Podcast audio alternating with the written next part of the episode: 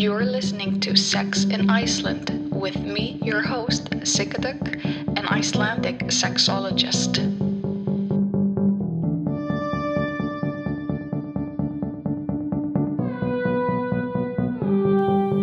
So yeah, Mike was here. You might have read or heard about it.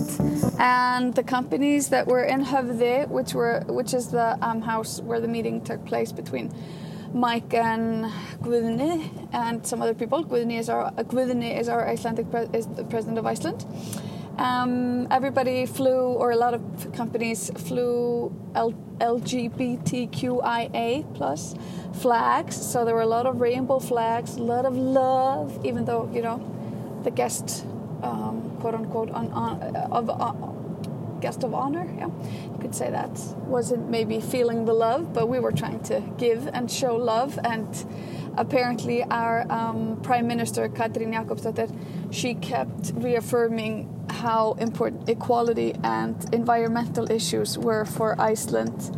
And then Guðni president was like yes and we also believe in gender equality and peace and love and equality for everyone and so I guess that would have been an interesting meeting but I wasn't there but I put something on Instagram. Anywho what have I been busy doing?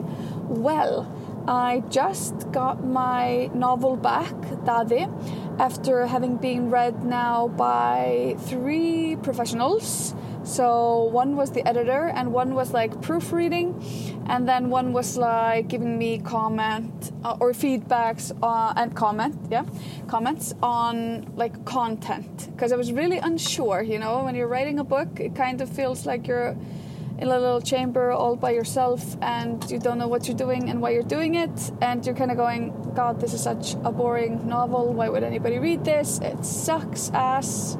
Uh, well mine does uh, quite literally. But um, but it felt felt really good just like giving it a break handing it over to somebody else and then getting it back and being like okay you know is this crap or is it something that people might actually be interested in reading? And um, so far the verdict is that people might be interested in reading it although it's a lot of lot of penis love. It's a lot about um, like a just like this boy's journey. That it's, it's his journey into the penis and orgasming and having sex with partners and talking about it with his friends and discovering like what sex is and what love is and what heartache is. And he's really like he's broken you know? But he's still trying to figure out like okay i want to be this stud.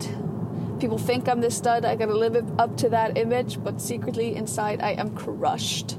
Because um, in the previous book his um, then girlfriend vera she broke his heart well, he broke hers first, but you know, it's like these stories are up for debate. You know, I wanted people to discuss it. I wanted I wanted them to be like a conversation point.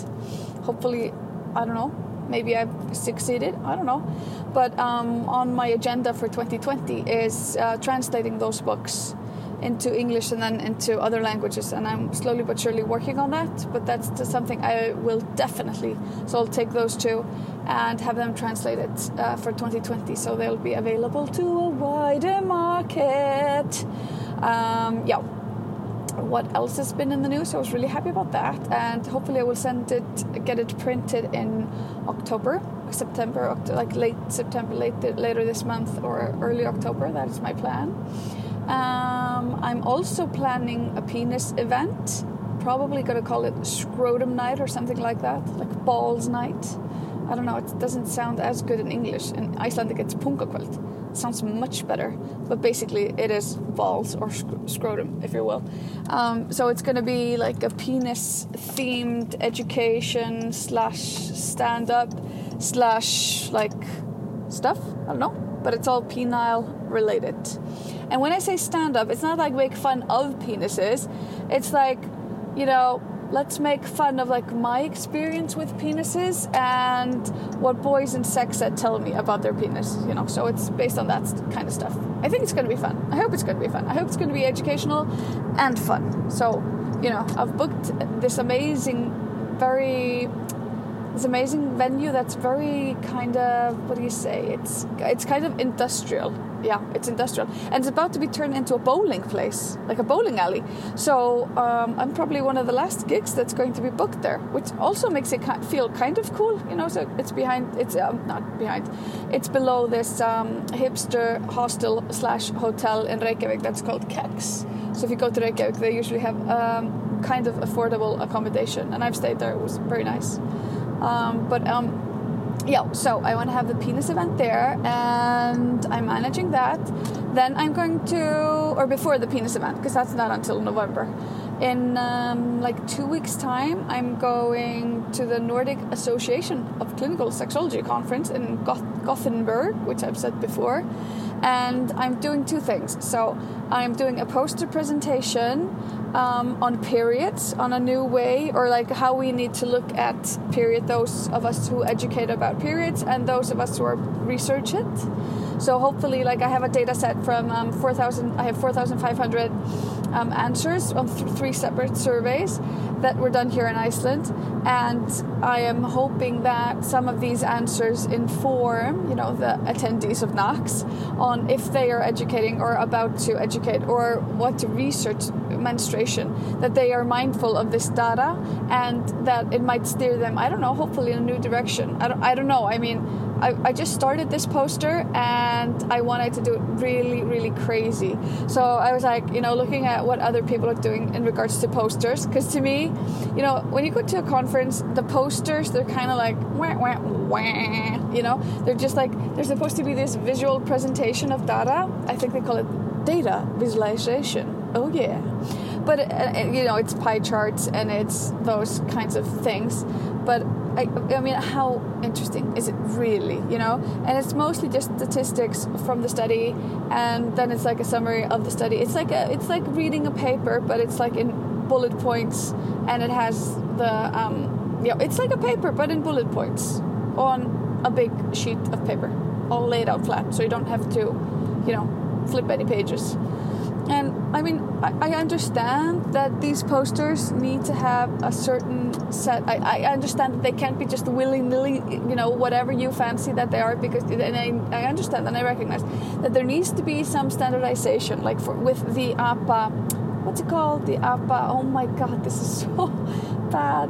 Um, the American Psychology Association with their. Um, when you're doing your thing at the end, oh my god, where have my English word? They have left. They have left with Mike on a plane to America. Anyway, when you're doing that, your bibliography, thank you, Lord. Um, so I know that APA has the set of rules on how to do a bibliography and stuff like that, and how to cite sources, and I get that. Like I love that there are rules about font sizes and fonts and stuff like that. But just thinking about like there seem to be no rules when it comes to these poster presentations. And usually to me like i'll be reading some posters and sometimes you're kind of like wow that's very uninteresting or like where are the interesting bits? Or you're like oh it's super interesting but there's like nobody to ask or kind of contact and it's like yeah okay that's an interesting pie chart. I would have really liked to ask you or known more about that but you know it, it kind of stops there for me. Like I, I've, I've I failed to understand the importance of poster presentations kind of i have to admit. So when i was like notified like yeah you're doing a poster presentation i was like what the hell? But then i thought about it. And when i did uh, my first novel last year I did like an art show around it and I loved doing it. So people were like, why would you do an art show about a book? It doesn't make sense. It's a novel, it's not an art show. And I, I guess it wasn't like an art art show, like a very cool thing that you would graduate from with a degree or anything. But it was like a fun thing, or at least to me, it was fun. And to some of the people that attended, they thought it was fun. So I was like, wouldn't it be fun if we totally flipped out on this poster? Oh my god, if you're listening to this and you're going to NACS, I'm sorry, I don't mean to hype this up so bad, and you're to be like, where? I don't see the poster. It looks like all of the other posters. Hello! Uh, but hopefully it won't look like all the other posters. Hopefully it'll be totally decked out. It'll be super oopa duper cool, and um, it'll leave you with like food for thought. You know, I'm not shaming other posters. I'm just saying to the scattered brain me, I love when things are a bit different, a bit colorful, playful, funny, you know, humorous. But also, you know, I was thinking about like, I love when you see those like high school presentations and like kindergarten, maybe not kindergarten, maybe middle school presentations where they're like gluing stuff to like a big cardboard and they're like, "This is the uterus," and they like cut out a uterus, and they have maybe like cotton swabs for um, cotton balls for um, the egg or the ovary and stuff like that. I'm like, oh, it's like I love that stuff. I think it's super cute and like super fun and playful. But I think eh, to others it might seem very infantile and very like, oh my god, like did you where did you get your degree? Like do you know anything? So a part of me is like super excited to make it totally fun and interactive and i'm gonna pr- print postcards that, that are going to be a part of it so you can grab something to have with you which is like more food for thought.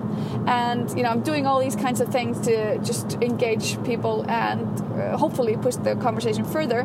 But i also recognize that amongst my colleagues they're going to think i'm a total idiot. Not all my colleagues but some. They're going to be like oh my god like people know this. Why is she presenting this data? And you know why does it look like a four-year-old drew on it? Like what is wrong with her? You know it, but you know it might be insecurity but but I, have heard those voices you know I've, I've heard it said around me. So yeah it's gonna be interesting. But i mean i'm gonna take photos of it and share it on social media and stuff and probably on facebook and stuff. But um i don't know when i say social media i usually think of instagram but you know those kinds of venues and things and we'll see. I mean we'll see. It's to take me some time. Like i have two weeks to do this and I literally started yesterday and I have the data set of 4,500 answers to go through, three separate studies. And I mean, uh, that's what I've been doing for the past couple of days is going through the answers. And they were so interesting. It just, and I'm sorry for you, for you people who are like listening to this podcast and they're like, oh, we want some sexy tidbits on how to be bitter at cunnilingus or something. This is not that episode. This I don't know if I ever have an episode that's actually going to be that episode. Episode, but this episode is a little bit about this um, conference because it, it weighs heavily on my mind at the moment. So um, yeah, so I've been I've been sifting through this um, these answers from these three surveys that I did that have yeah those um, over 4,500 answers, and um, and I mean each survey has like 10 to 20 questions, so it's a lot to sift through. And to me, in research, I really love, well, quantitative and qualitative, so like a combined method, mixed method. I love when it's used together. Because to me, I mean, I recognize that you can do all sorts of fancy, cool things with the data, you, with like statistical data. I recognize that. You can be like, okay, but how is it for those who this and this and that? How do they react to this and this and that? And I think that's cool. But I also think it's very important to allow participants to be able to write something to get like a deeper knowledge. So we have the percentages but like what do they mean you know? So when i asked people i was like because I, I there are three studies because i used one to like inform another one. So one was like huh that's interesting. I wonder why people said that. So i asked another question you know leading off of that with a new study to see if i was gaining better insight into it. So, like one of the things that really struck me is that um, I asked people about how like how they felt during menstruation, during their period, and when I read through, uh, when I sifted through the answers, I had people just like. Um, like statistically describe their feelings, you know, like I'd put up these various words and people, you know, could check their boxes.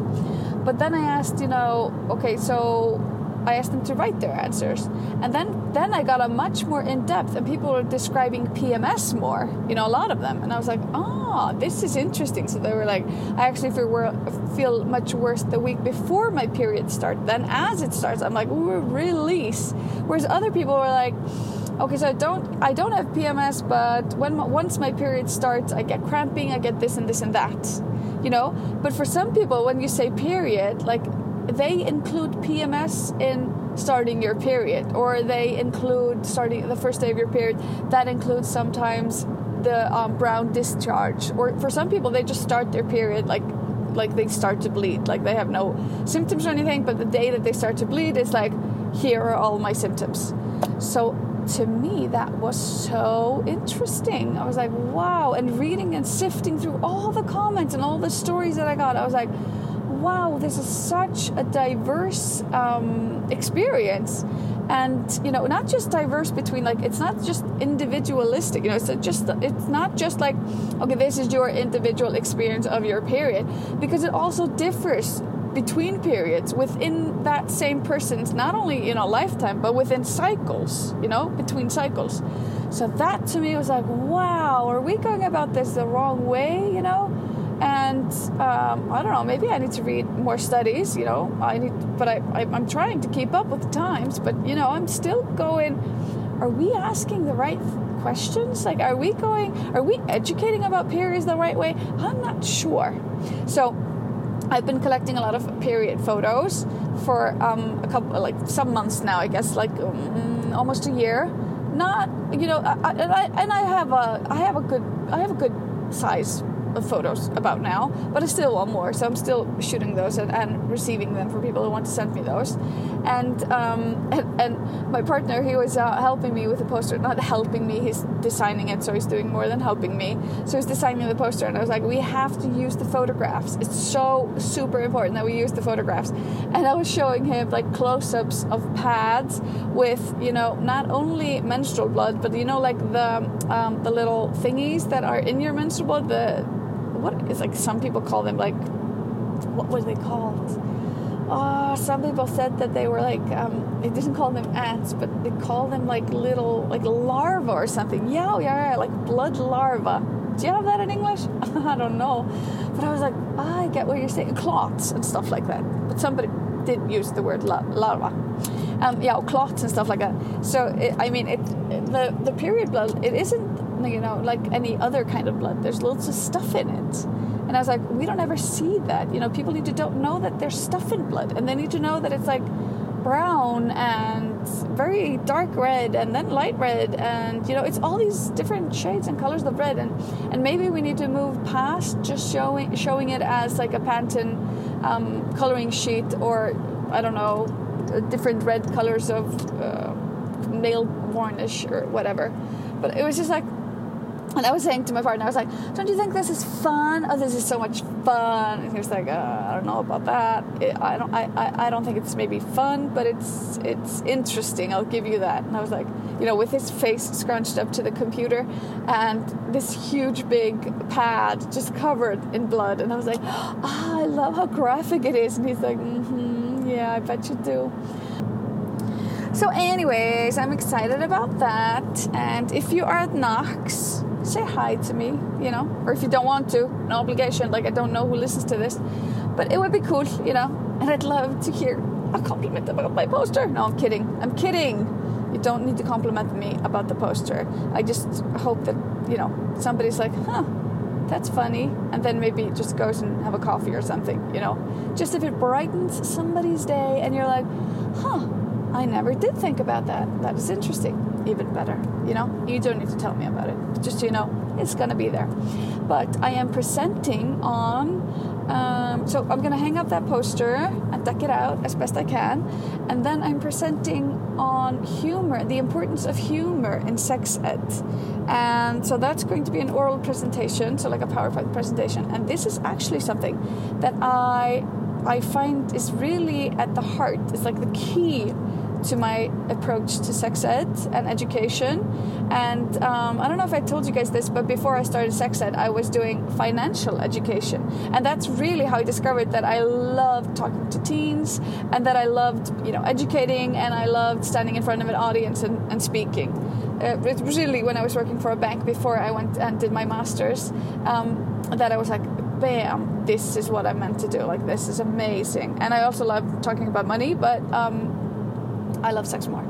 So anyway, or you know, yeah, I guess you could say that. So um, I will be present. Yeah, and and I've, I've, noticed. You know, have you seen? Have you noticed? You might not have noticed it, but I'm going to tell you anyways. If you listen to interviews with a lot of comedians and stuff, they usually say like um, comedians they are the least respected group of actors. It's like, oh, you're a comedian. It's like you're the anus of the acting community and it's um, it's also like oh you do comedy. You know it's it's not respected as an art form. And it's like oh you make people laugh. How awkward. Kind of you know? So I was watching this show on Netflix. I think it's called like Funny in the Most Dangerous Place of the World or something like that, or or Funny Till Death or something. Um, and there's this um, host who, and of course I don't remember any names because I never do, um, who visits different countries. Like you know, he's like in Iraq, Iran, um, Somalia, and these places, the Pakistan, I think, and these places that have been having these like a lot of difficulties for many many years you know like war ridden countries and syria yeah yeah i said that already and um, and he was asking people like what's the deal with stand up in your country? What do you make jokes about? And who's your audience? And stuff like that. And i was like that is so cool because they really they really got to the heart of why humor is important and how it can be used. And I think we see that with like Trevor Noah and we see it with all these political commentators, how the use of humor just lets us kind of, it's a release. It's a release of sorts. Because when you're just like, you're so messed up in the situation that you're in and you feel like you have no control, and that may even be the truth, it's not just your feelings, like you have no control over the situation you have to be able to get that release without just crying. And sometimes laughter will lead you into crying, and often it's intertwined. Like today, I I did a reply to all when I should not have done a reply to all, and I did it not once. I did it twice. Yes, and I don't even ha- know to how many people my email went out to, but it was just. Uh, I mean, I guess it was bad but I just burst out like nervously laughing and I thought it was hilarious. I thought it was so funny and then I sent this email that I was like, "Oh my god, this is so funny." And I didn't even get a reply and I just started laughing hysterically and crying and you, you know that feeling. Um, and I'm not saying that's what you're supposed to do during sex ed. You're not supposed to laugh hysterically and, and start crying but it's so important when you're talking about topics that are so close to people's hearts and they're so hard they're so difficult and they're shrouded in shame and um, they're taboo and you know and you're like oh my god can i talk about this? And then all of a sudden not only can you talk about it you're like laughing about it. So that's usually my way in you know? It's not like i'm like hey two tomatoes walked over the good road. It's it's not that i'll tell a joke but I'll be like, oh, you know what, guys? I give you guys permission to laugh. Because often when I enter the um, classroom, I've noticed teachers are like, do not laugh. This is a serious matter. You need to listen to her. And then as soon as the teacher leaves, I'm like, you guys can laugh. It's fine. I know penises are super funny. And like vulvas, you know that they can almost fly. It's amazing. And then they're like, they burst out laughing. And then I might do like a little vulva, vulva, vulva, vulva, cunt, pussy, pussy, licious, penises all over the place. And they'll be like, oh my God, she's so weird and crazy. And then I'll be like, okay, now let's start the lecture. Everybody's laughed a little bit, everybody's relaxed. Now we can start. And I feel it really, it's a good release of the um, atmosphere, but you as an educator or, and you as a presenter have to be able to hold that, you know? You have to be able to engage with it. So, like, now I'm on my way to do a stand up gig for um, this newly founded young women's, um, like, women's club. I don't know, for some sports team or for a sports team. Obviously, I know which sports team because I'm driving to them. And, um, I, I don't, you know, I don't know. I, I listened somewhere to this um, talk about stand up or comedy or something that they were saying, this famous comedian was saying, never go into a room and start saying, you like, what's up in the house? How are you guys doing? And I find it quite interesting, quite funny when um, comedians or just like actors or I don't know, professional people say, do like a do's and don'ts. Because they don't think there's like a holy do and don't. I think it's like, you know you need to be able to read the room that you're in you need to be able to yeah kind of read the situation as well but also you need to be able to kind of manage your crowd and if you bomb or if you fail or if you're not doing good like how are you going to turn that around? Because you will get a difficult crowd be it at a club or at um, at the, in the classroom you know? There are always this, those situations and you can always have like an unruly student or um, a disrespectful um, guest or whatever it is so i think it's also it's it's a lot of um, practice it's a lot of practice in being able to remain respect, respectful of the person whilst being able to answer that person and hold that person as accountable as you can in that moment and situation. But it's also about being able to laugh at yourself, laugh at your mistakes, and also kind of, you know, have fun. So that's kind of been my guiding light in sex ed. It's not about me having fun, and I know it's not about them having fun, but still, I want them to have fun. I want them to have a pleasurable memory from sex ed. I want them to go out of a class and not just be positive in regards to sex and pleasure, but also be like, wow, that felt really good. Like, it felt so good to laugh because it's such a great release. And that's what we're often talking about with sex. We're talking about release. So, yeah, so I'm going to be talking about that. Uh, I promise you there will be a photo of a gesture. Am I saying that correctly? You know, the. There's, yeah, anyway, but um, I have to tell you, there, I, I don't know if I'm able to put up a photo of a clown. Like, clowns seriously scared me. I hate clowns.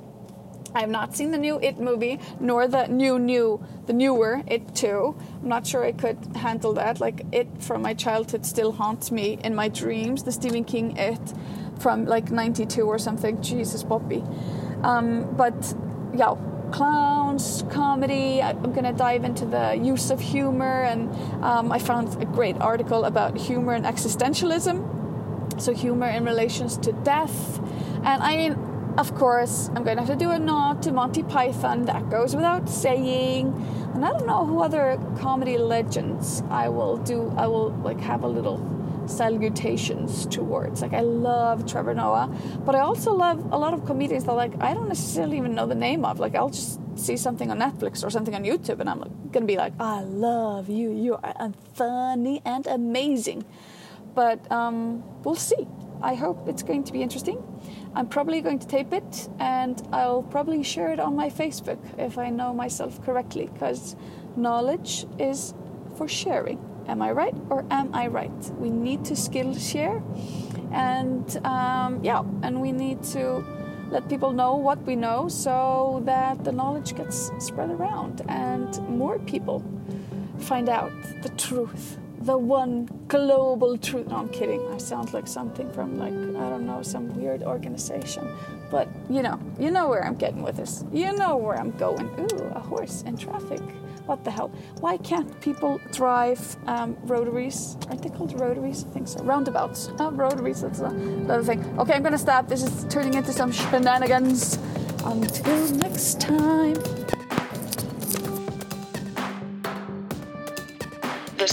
This week's episode of Sex in Iceland. You can find us wherever you want to listen to your podcast and on social media. I'm on Instagram and Facebook and on S-I-G-G-A-D-O-G-G.com. That's siggadogg.com. See you guys later.